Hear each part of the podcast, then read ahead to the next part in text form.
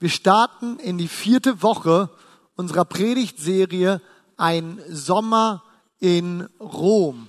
Und wo wir in den allerersten Wochen dieser Reihe uns noch wirklich beschweren konnten über das Wetter und das Ganze so gar nichts mit Sommer zu tun hatte, war die letzte Woche doch irgendwie das Gegenteil, oder? Wer ist ein bisschen durch mit dem Sommer? Mehr als sein sollten. Der kommt nämlich noch eine ganze Weile. Also ihr Lieben, ihr müsst dann noch mit eine Weile mit klarkommen.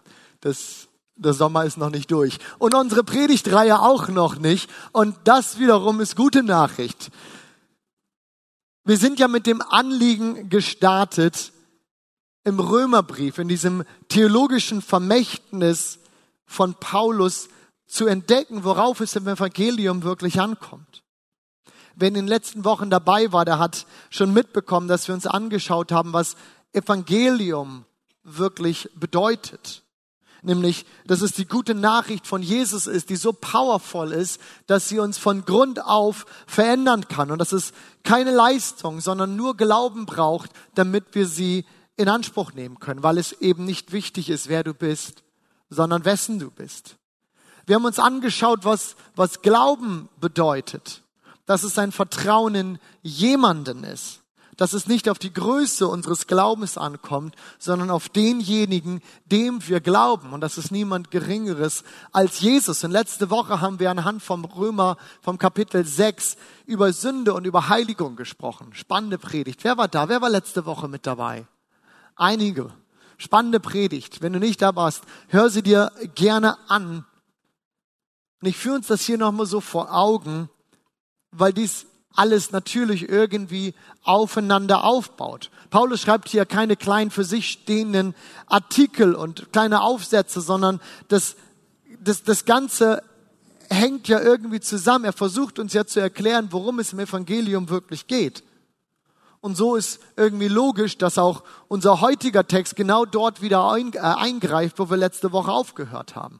Im Übrigen, vielleicht hier nochmal der kleine Hinweis. Ihr findet auf euren Plätzen, auf den meisten Plätzen zumindest, so kleine, kleine Zettel mit einzelnen Stichworten zur Predigt. Und da unten drauf ist auch so ein Leseplan. Und es ist unheimlich gut, das vielleicht mitzulesen, einfach mal zu sagen, in dieser Zeit, wo wir durch den Römerbrief predigen, lese ich den Römerbrief vielleicht parallel einfach mal mit. Das ist unheimlich hilfreich.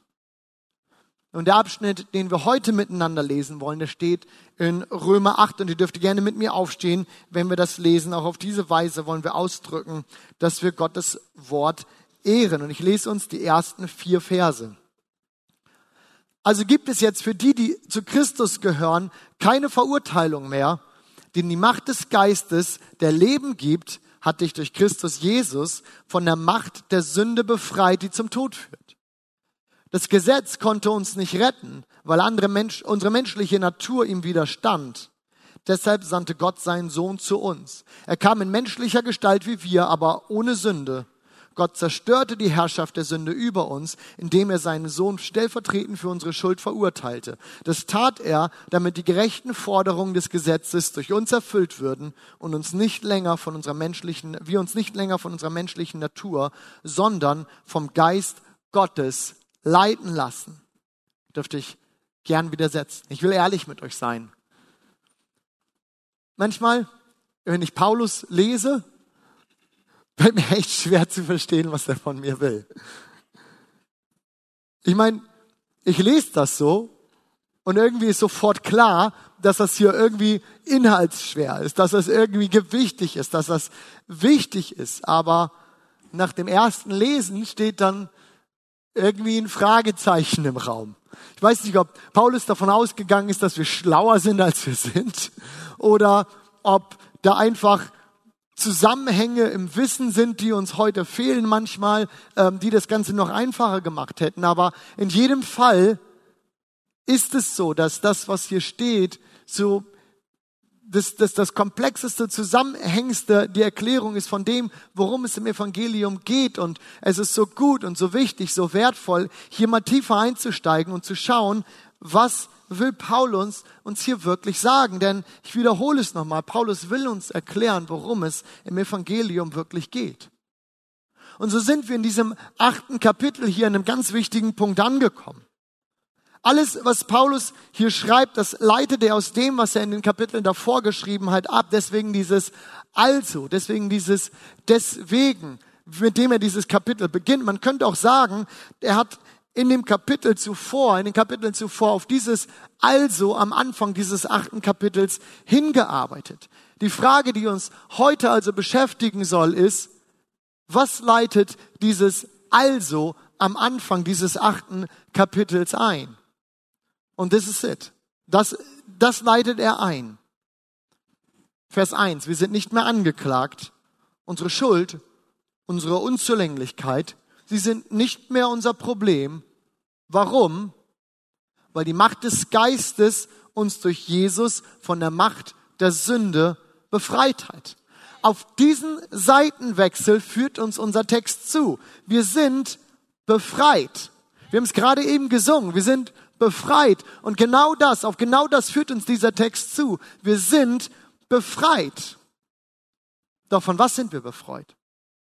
Letzte Woche haben wir darüber gesprochen, dass Paulus in Bezug auf Sünde von, von Sklaverei, er benutzt dieses Wort oder dieses, diese, diesen, diesen Begriff Knechtschaft oder Sklaverei, dass er darüber gesprochen hat. Dass sich niemand der Sünde entziehen kann. Und auch in unserem heutigen Text beschreibt Paulus den Zustand, in dem wir als Menschen ohne Gott uns befinden.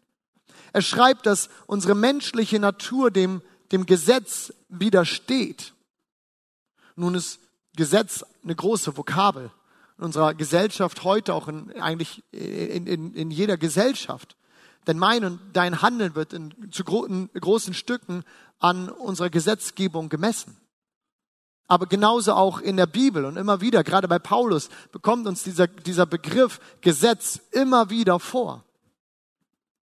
Im Gesetz, also in den, in den Anweisungen Gottes, die, die Gott dem Volk Israel gegeben hatte, hatte, hatte Gott offenbart, was richtig und was falsch ist.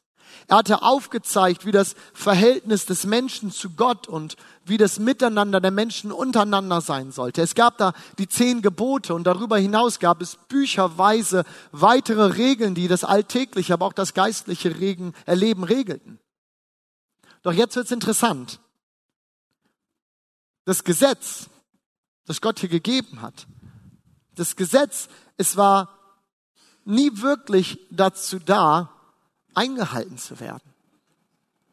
Das Gesetz war nie wirklich dazu da, eingehalten zu werden. Also schon irgendwie, denn klar, das Gesetz war ja gut und es war auch der Maßstab, aber es ging einfach nicht. Es war eine unmögliche Aufgabe. Es war wie ein, ein, ein nicht zu besteigender Baum, der oben im, im, im, im Gipfel die schönsten Früchte verspricht.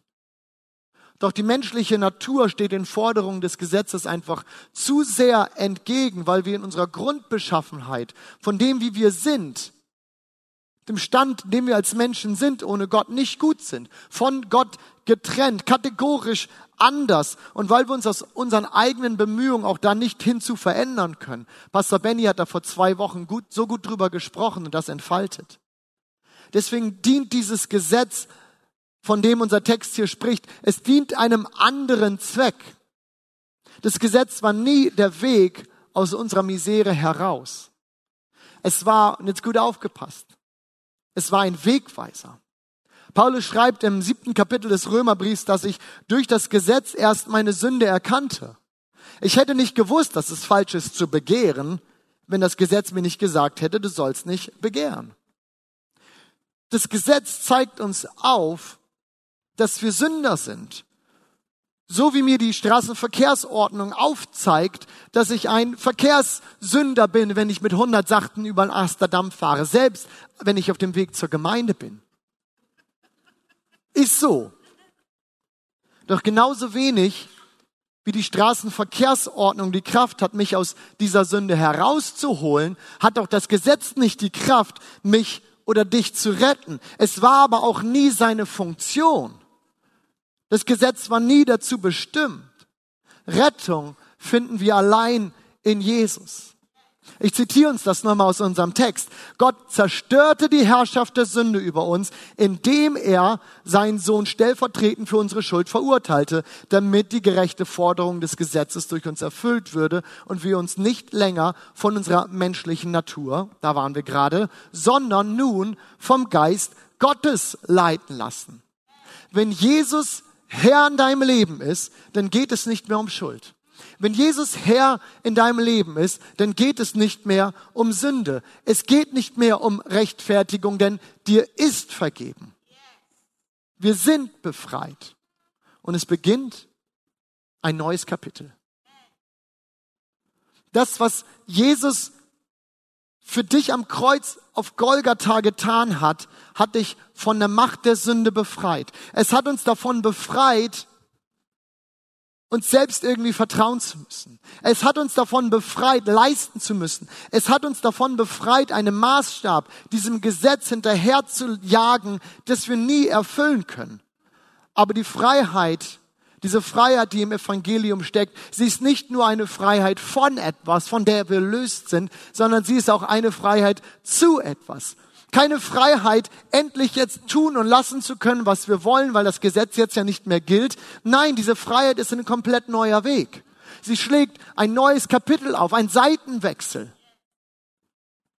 Ein Weg der persönlichen Beziehung zu Jesus, ein Weg angetrieben von Gnade und geleitet durch den Heiligen Geist. Sie ist eine Freiheit, in das Leben hineinzutreten, zu dem wir berufen sind, zu dem ich, zu dem du berufen bist. Und dafür, so zeigt uns das unser Text auf, brauchen wir die Führung des Heiligen Geistes. Sag deinem Nachbarn mal, ich will Heiligen Geist. Okay, drei von euch haben es verstanden. Sag deinem Nachbarn mal, ich will Heiligen Geist. Ich brauche so ein bisschen eure Interaktion hier heute als ich die Tage zu Hause irgendwas vom Heiligen Geist erzählt habe, ich weiß gar nicht mehr genau warum, ist, äh, hat meine Tochter Amelie das mitgekriegt und ist albern schreiend irgendwie davon gelaufen, weil sie meint, ich rede von Geistern. Geister und Räuber ist gerade irgendwie großes Thema bei uns. Ich weiß auch nicht so genau, was ich damit anfangen soll, aber ganz offensichtlich gibt es hier unterschiedliche Vorstellungen, unterschiedliche Sichtweisen auf das, wovon ich hier zu Hause scheinbar gesprochen habe. Wer also ist dieser Heilige Geist, der uns in dieser neuen Art zu leben führen soll. Bevor Jesus nach seiner Auferstehung die Erde wieder verlassen hat, hat er gesagt, es sei gut, wenn er geht. Schon eine spannende Aussage, oder? Dann kommt Jesus, oh, der von Anfang an dabei war, der uns erlöst hat, durch den, und das, das sagen wir, das predigen wir, das singen wir, durch den alles getan ist und er sagt, du, ich sag dir jetzt mal was, es ist gut, wenn ich nicht mehr da bin. Und er tut das ja mit einem Grund, er begründet das, er sagt, es ist gut, wenn ich gehe, denn dann kann ich jemanden schicken. Ich kann jemanden schicken, der euch hilft. So lesen wir es im Johannesevangelium. Es ist besser für euch, wenn ich gehe, sonst käme der Helfer nicht, der an meiner Stelle für euch da sein wird, wenn ich nicht mehr bei euch bin, werde ich ihn zu euch singen, äh, senden. Und genau das geschieht dann auch. An Pfingsten haben wir bereits darüber gesprochen. An Pfingsten passiert das. Deswegen da erinnern wir dessen immer wieder. Jesus sendet seinen Heiligen Geist und Gott, das müssen wir uns vergegenwärtigen, das müssen wir uns mal vorstellen. Und Gott selbst nimmt in uns Wohnung. Gott selbst nimmt in dir und mir Wohnung. Eben war Jesus noch auf der Erde und ist rumgelaufen. Wir haben von ihm gelernt und gehört und er hat geheilt und er hat erlöst und alles gemacht. Und jetzt sagt er, aber es ist gut, wenn ich gehe, weil dann kommt der Heilige Geist und Gott nimmt in dir Wohnung. Während Paulus unseren Zustand als menschliche Natur noch als bisher noch als hilflos und schwach und vor allem komplett getrennt von Gott beschrieben hat, ändert sich das genau hier. Ruach. Das ist das hebräische Wort für Geist, das Paulus hier aus seinem jüdischen Hintergrund kennt. Hier in unserem Text ist es im Griechischen als Pneuma wiedergegeben. Ruach, es bedeutet Wind, es bedeutet Sturm. Ruach ist das Bild von etwas Gewaltigem, von etwas nicht kontrollierbarem. Es ist das Bild von etwas, was mehr ist als menschlich. Dieser Ruach war bei der Erschaffung der Welt dabei. Der Geist, Ruach Gottes, schwebte auf dem Wasser. 1. Mose 1.1 heißt es hier im ersten Vers der Bibel. Dieser, von diesem Ruach haben die Propheten des Alten Testaments, aus ihm heraus haben sie geweissagt. Der Prophet Jesaja zum Beispiel schreibt, der Ruach des Herrn, der Geist des Herrn ist auf mir, weil der Herr mich gesalbt hat. Er hat mich gesandt, den Elenden gute Botschaft zu bringen, die äh, zerbrochenen Herzen zu verbinden. Oder König David. Die Bibel schreibt, dass genau dieser Geist auf, auf, auf ihm ruhte. Und bei Jesu Taufe lesen wir, dass sich jener Geist in Form einer Taufe auf Jesus setzt und eine Stimme aus dem Himmel sagt, dies ist mein geliebter Sohn, an dem ich wohlgefallen habe. Ruach. Etwas, was mehr ist als menschlich, das Gewaltige. Über keinen geringeren als diesen Geist, diesen Heiligen Geist spricht Paulus hier, der nun in mir und dir lebt und der uns führen soll. Und ich, ich, ich finde das, ich finde das so wichtig, so wichtig für uns zu verstehen. Wir leben nicht mehr nun, da wir Kinder Gottes sind, da wir zu Gott gehören. Wir leben nicht mehr in unserer menschlichen Natur, die uns zur Sünde gezogen hat, wie das Gesetz der Schwerkraft, ein Ball, den ich hochwerfen würde hier, wieder zurück zur Erde holt, weil er einfach schwerer ist als die Luft, die er verdrängt. Ein lebendiger Vogel ist auch schwerer als die Luft, die er verdrängt. Doch wenn man ihn in die Luft wird, wirft, dann fliegt er davon. Warum? Weil das Gesetz des Lebens in diesem Vogel ein anderes Gesetz, das Gesetz der Schwerkraft besiegt. Und genau so rüstet der Heilige Geist uns mit dieser Auferstehungskraft Jesu aus und macht den Sünder, macht mich, macht dich, macht uns alle hier frei vom Gesetz der Sünde. Ihr Lieben, dazu, zu nichts anderem sind wir befreit. Das ist das Evangelium. Befreit nicht, um gerade genug umzukehren, um errettet zu sein, sondern befreit und mit einem Riesensprung in das Leben hineinzutreten, zu dem wir berufen sind. Doch wir brauchen, und das ist unheimlich wichtig, dass wir das für uns realisieren, wir brauchen dafür die Führung des Heiligen Geistes. Ja, dein Glaube, all das, es ist, es ist, es ist ein Geschenk und wir sind erlöst durch Glauben. Aber das ist doch nicht das Ende. Wir treten ein, befreit zu etwas. Wir treten ein in ein Leben, in dem wir nun die Führung des Heiligen Geistes brauchen. Wir sind darauf angewiesen, dass er, dass der Heilige Geist uns zeigt, was richtig und was falsch ist. Dort, wo damals das Gesetz wie so Leitplanken in unserem Leben waren, denen wir ohnmächtig gegenüberstanden, lebt heute. Es, es lebt, wie in diesem Vogel. Es lebt etwas in uns. Er lebt ein Kompass in uns. Es zeigt, was richtig und falsch ist. Der Heilige Geist, er überführt von Sünde, bewegt uns dazu, um Vergebung zu bitten. Auch brauchen wir den Heiligen Geist, dass er uns die Bibel aufschließt. Denn erst durch den Heiligen Geist verstehen wir wirklich, versteht unser Geist wirklich, was Gott uns zu entspricht. Und zu guter Letzt brauchen wir den Heiligen Geist, dass er unserem Geist verklickert, dass wir nicht mehr irgendwer, sondern dass wir Kinder Gottes sind. Ich finde das so beeindruckend. Ich habe gerade schon davon erzählt, so beeindruckend, dass der Heilige Geist bei Jesu Taufe in Form einer Taube so auf, auf, auf, auf Jesus kommt und dann die Stimme aus dem Himmel sagt, dies ist mein geliebter Sohn.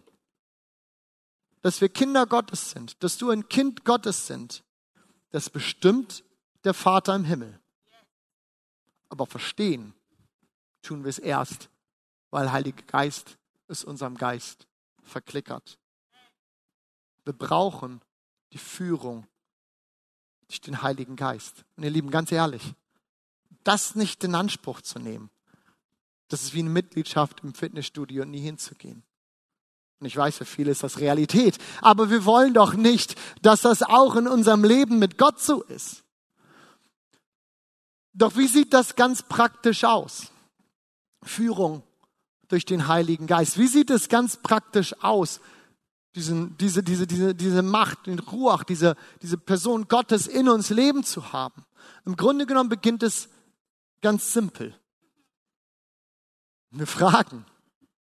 Wie bei allem anderen auch, das wir haben wollen. Wir fragen, wir bitten. Wir bitten um Führung. Denn ja, der Heilige Geist lebt in dir. Wenn Jesus Herr in deinem Leben ist, dann lebt der Heilige Geist in dir. Aber der Heilige Geist ist ein Gentleman. Er wird dich nicht überrumpeln. Er wird dich nicht überfordern. Und er wird dich nicht zerren. Er wartet darauf, dass du ihn ans Steuer lässt. Und darum sprich ihn gerne an.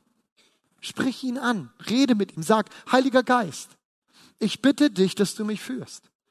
Ich möchte dir den Raum in meinem Leben geben, der dir zusteht. Ich brauche deine Kraft. Ihr findet dieses Gebet auch auf, auf euren Handouts und sprecht es. Redet mit dem Heiligen Geist. Denn was passiert ist, dass, dass sein Fingerabdruck in deinem Leben immer stärker wird. Was passiert ist, dass das Miteinander von dir und Gott und dir, dem Heiligen Geist, dir und Jesus immer enger wird. Eure Beziehung wird intimer. Es gibt einen kleinen Kreislauf, von dem ich finde, dass er unheimlich hilfreich ist, uns Orientierung geben kann, wie das Ganze aussieht. Und der geht so, ich möchte uns den mal aufmalen. Wir hören,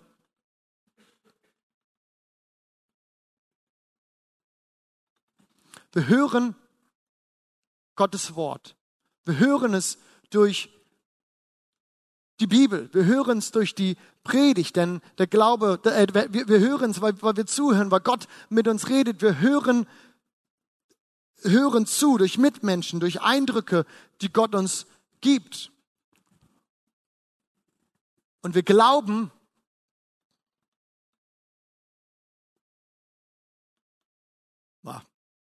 das hier ist nicht meine Kernbegabung. Das ist eigentlich Andys Spruch, oder? Ich weiß nicht, ob man das so, ob das so dazugehört. Äh, und wir glauben dem Gehörten. Glauben, das ist ein, ein Vertrauen in, in, in etwas, ein Fürwahrhalten von dem, was ich gerade gehört habe. Gott redet zu uns, wir lassen ihn reden durch die Bibel, durch die Predigt, durch das, was Mitmenschen in unser Leben reingeben, durch all das, was passiert, durch Eindrücke, die wir kriegen. Wir glauben dem Gehörten und wir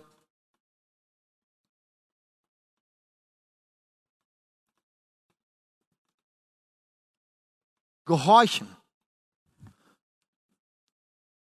Wir hören, wir glauben und wir gehorchen. Das, das Evangelium will uns nicht bloß informieren. Es will uns durch den Glauben transformieren. Das Evangelium will uns verändern. Es möchte, dass das Ganze funktioniert wie so ein, wie so ein Motor, der sich immer wieder wiederholt, der immer wieder läuft und läuft und läuft und indem wir am Ende Gott ähnlicher werden, hören, glauben, gehorchen. Es geht um Transformation, Veränderung, um Gott ähnlicher werden. Und der Heilige Geist, er führt uns immer auf diesem Weg, Gott ähnlicher zu werden. Aber wir, und hier spiele ich uns den Ball nochmal wieder zurück. Aber wir, wir müssen bereit werden, uns von Gott unterbrechen zu lassen. Ich liebe dieses Zitat von Dietrich Bonhoeffer und wir haben auf der Gemeindefreizeit, auf dem Summercamp vor zwei Wochen schon darüber gesprochen. Ich liebe dieses Zitat. Wir müssen bereit werden, uns von Gott unterbrechen zu lassen. Ich weiß nicht, wie es euch heute an diesem Punkt geht. Aber ich für meinen Teil, ich rutsche immer so gern wieder zurück auf den Fahrersitz. Ich nehme ich nehme das Zepter so gerne wieder selbst für mich in die Hand und glaube irgendwie, das, die Dinge regeln zu müssen und, und, und, und irgendwas machen zu können und, und tun zu wollen, die Dinge richten zu wollen. Und ich muss einsehen, dass es ohne den Heiligen Geist nicht geht dass ich ohne den Heiligen Geist nicht auskomme. Mich zieht's wie die Schwerkraft diesem Ball immer wieder zurück in mein altes Ich. Mein Ich, indem ich auf mich selbst vertraue. Das versucht, die Dinge mit Gott zu richten. Mein Ich, dem die Sünde oft so attraktiv ist. Aber das Evangelium sagt, dass wir zu einem neuen Leben befreit sind. Wir nicht mehr unter der Knechtschaft dieses Gesetzes leben. Vielmehr sind wir in ein neues Leben hineinbefreit. Ein Leben mit Auftrag. Ein Leben mit Botschaft.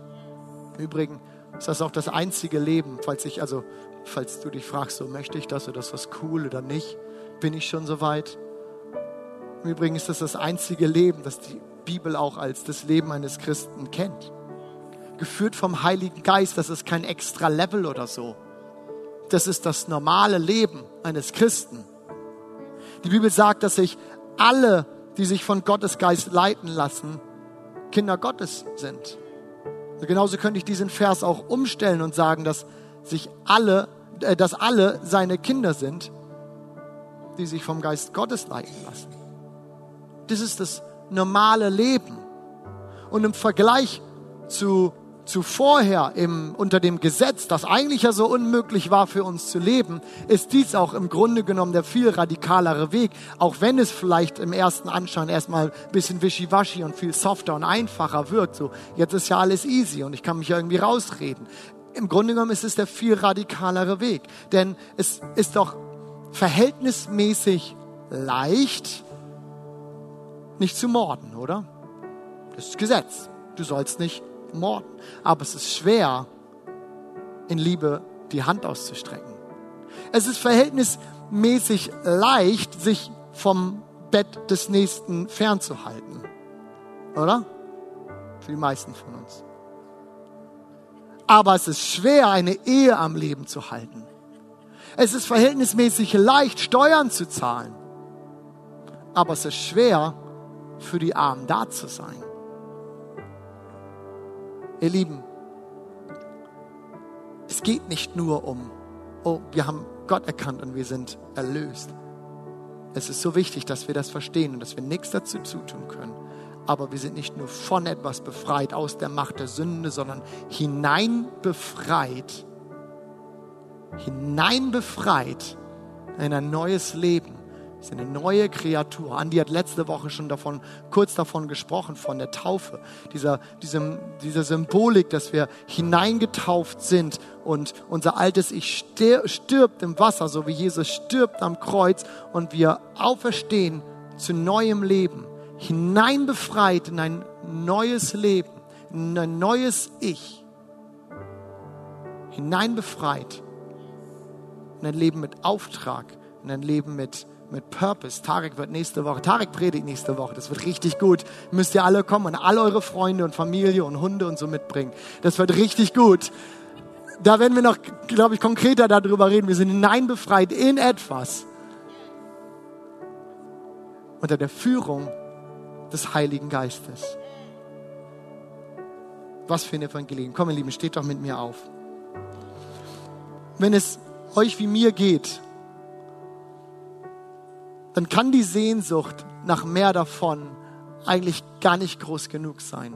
Wenn es mir, euch wie mir geht, dann kann die Sehnsucht nach mehr von, von diesem Heiligen Geist, mehr von seiner Führung nicht groß genug sein. Und deswegen möchte ich uns ganz gerne in diesem kurzen Gebet, das ich vorhin schon einmal vorgesprochen habe, reinleiten. Und, und, und für all diejenigen, die das, die das gerne möchten, ich möchte euch ermutigen, dass ihr es mitsprecht. Und ich glaube, dass Glaube oftmals irgendwie eine Reaktion braucht, dass Entscheidung eine Reaktion braucht. Und es hilft uns manchmal, Dinge besser zu realisieren. Es hilft uns besser, Dinge für uns selber zu schnallen. So, ich habe hier eine Entscheidung getroffen und es hat mich was gekostet. Und ich werde euch jetzt nicht bitten, irgendwas zu hinterlegen, sondern ich möchte, dass ihr diesen Schritt bewusst macht. Wenn du sagst, ich möchte mehr von der Führung des Heiligen Geistes. Ich möchte, dass der Heilige Geist ganz neu wieder ans, ans Steuer in meinem Leben geht. Ich, ich möchte abtreten von dem, wo ich selbst versuche. Ich möchte es weglegen, wo ich meine, ich gehe meinen Weg, sondern sagen, ich will geführt sein von niemand anderem als dem Heiligen Geist. wir machen es heute ein bisschen anders, als wir es sonst machen. Ich bitte euch nicht, eure Hände zu heben, sondern ich bitte euch einfach mal nach vorne zu kommen. Wenn du sagst, ich möchte das tun, ich brauche, ich möchte eine neue Entscheidung. Und der Heilige Geist soll mich führen in meinem Leben und nichts in niemand anderes. Das Team wird ein Lied gleich nochmal kurz mit aufnehmen und wir nehmen diesen Moment. Und ich bitte euch, dass, wenn du das entscheiden möchtest, dass du einfach mal nach vorne kommst. Und es wird auch kein riesen Tramram darum beten. Es ist deine Entscheidung und auch deine, dein Aktivmachen von, ja, ich habe das entschieden und das ist auch mein Zeichen davon, Gott, ich stehe hier und ich will das. Dann komm gerne nach vorne und ich werde uns führen in diesem kleinen Gebet, das ich uns vorhin schon vorgesprochen habe.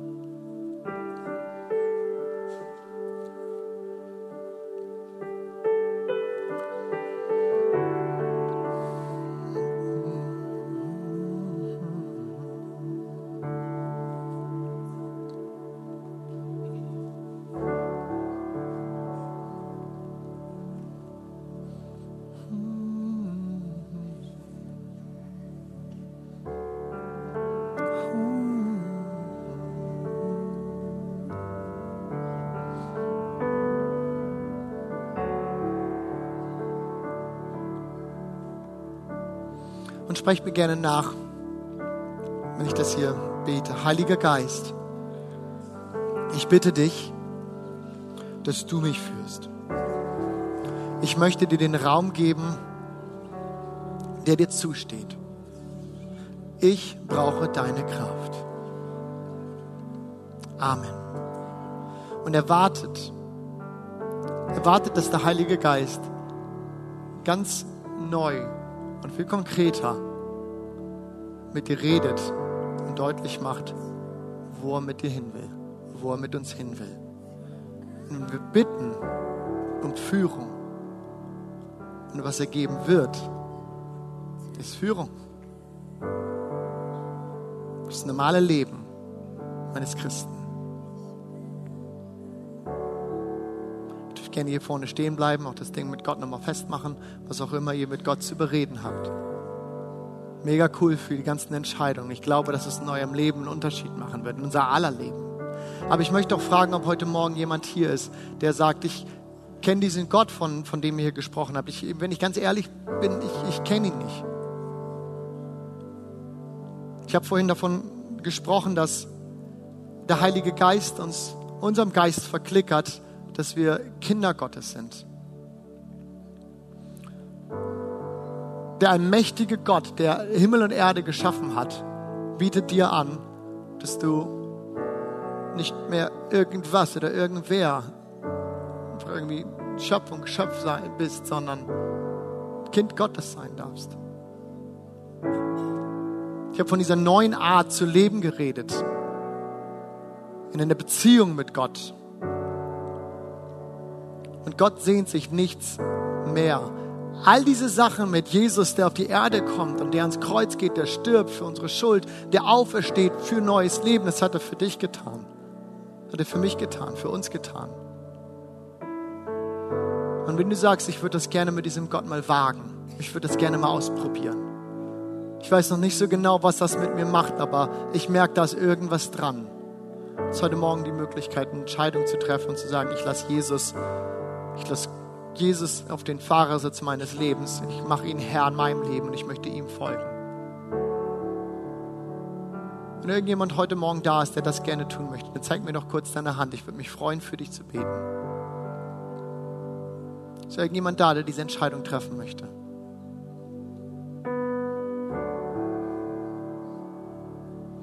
Komm, lass uns gemeinsam ein Gebet sprechen, in dem wir das zum Ausdruck bringen und, und, und unser Leben übergeben. Und lass uns das als ganze Gemeinde tun. Wir können es Gott nicht oft genug ausdrücken. Und für all die Personen, die das heute Morgen vielleicht für sich beten wollen und sprechen wollen, wir stimmen da gemeinsam mit ein und wir sagen, Jesus, ich mache dich Herr in meinem Leben, weil ich dir von heute an folgen will. Ich habe verstanden, dass ich dich brauche. Und von nun an möchte ich als dein Kind leben. Ich bitte dich, dass du mir meine Schuld vergibst und dank dir, dass ich befreit bin zu einem neuen Leben. Danke, dass du mein Vater bist und dass ich von dir geliebt bin. Amen.